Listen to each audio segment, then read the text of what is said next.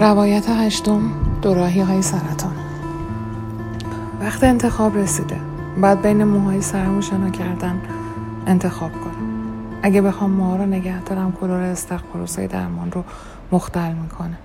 اگه هم بخوام شنا کنم باید بشم شناگری کچل و بدون ابرو و موجهی که احتمالا سوژه همه آدم توی استخ میشه برای زل زدن و نگاه کردن.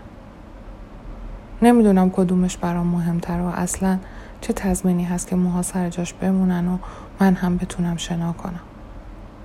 و هر کدوم که فکر می‌کنم برام مهمه. ناخداگاه میگم شنا به جونم بست است و موها هم. و ناگهان یادم میفته که از دست رفتن هر کدوم از اینها برای زنده نگه داشتن همون جون خودم هستش و واقعا چه فرقی می‌کنه کدوم رو انتخاب کنم و کدوم رو قربانی.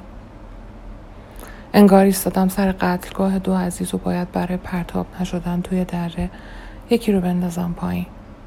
قدرت انتخابی ندارم. کمک می‌گیرم از آدم های اطراف. پدرم معتقد هیچ کدوم از اینها موضوع اصلی نیست و فرعیاته مادرم اما می‌دونه چقدر به موها وابستم و شنا کردن چطور توی سختی ها به دادم رسیده. برای همین راه میانبر می‌ذاره جلوی پام که یادت باشه کرونا هست و استخرا فعلا تعطیل.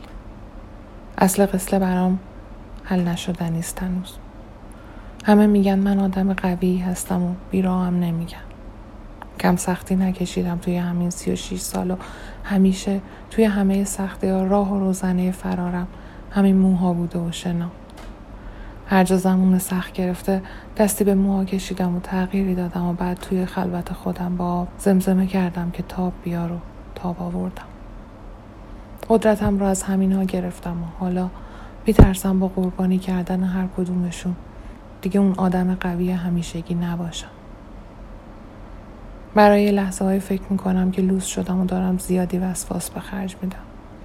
به خودم میگم روحی چه ربطی به مو و چهار تا دست و پا زدن توی آب داره.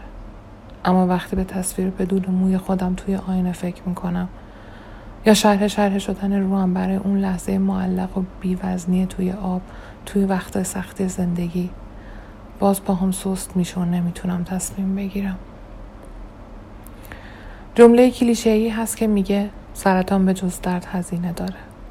این روزها زیاد به این جمله فکر می‌کنم و راستش بیشتر از همیشه به تبلیغاتی بودنش نگاه می‌کنم و توی ذوقم می‌زنه این ماجرا. نه اینکه درد نباشه یا هزینه ها به چشم نیاد نه. اما به من باشه میگم از همه اینها مهمتر.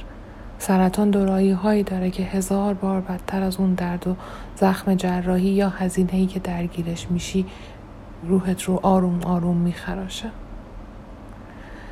اصلا انگار اون توده اولیه فقط توی تنت نیست که شکل پیدا می‌کنه و اصل جونش توی روح و روانتو نقش میبنده.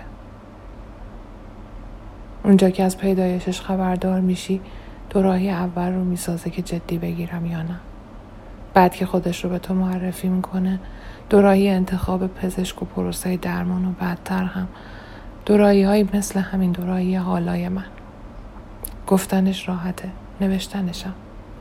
اما در واقعیت تمام اون لحظه های مردد انتخاب شبیه مبارزه نفسگیر با قول وحشتناکیه که ناقافل وسط زندگیت سبز شده و مدام مجبورت می‌کنه بجنگی و پیش بری و باز بجنگی و پیش بری و توی هر کدوم از این جنگ ها تیکه از خود سابقت رو جا بذاری و خوشبینانه ترین حالت ممکن.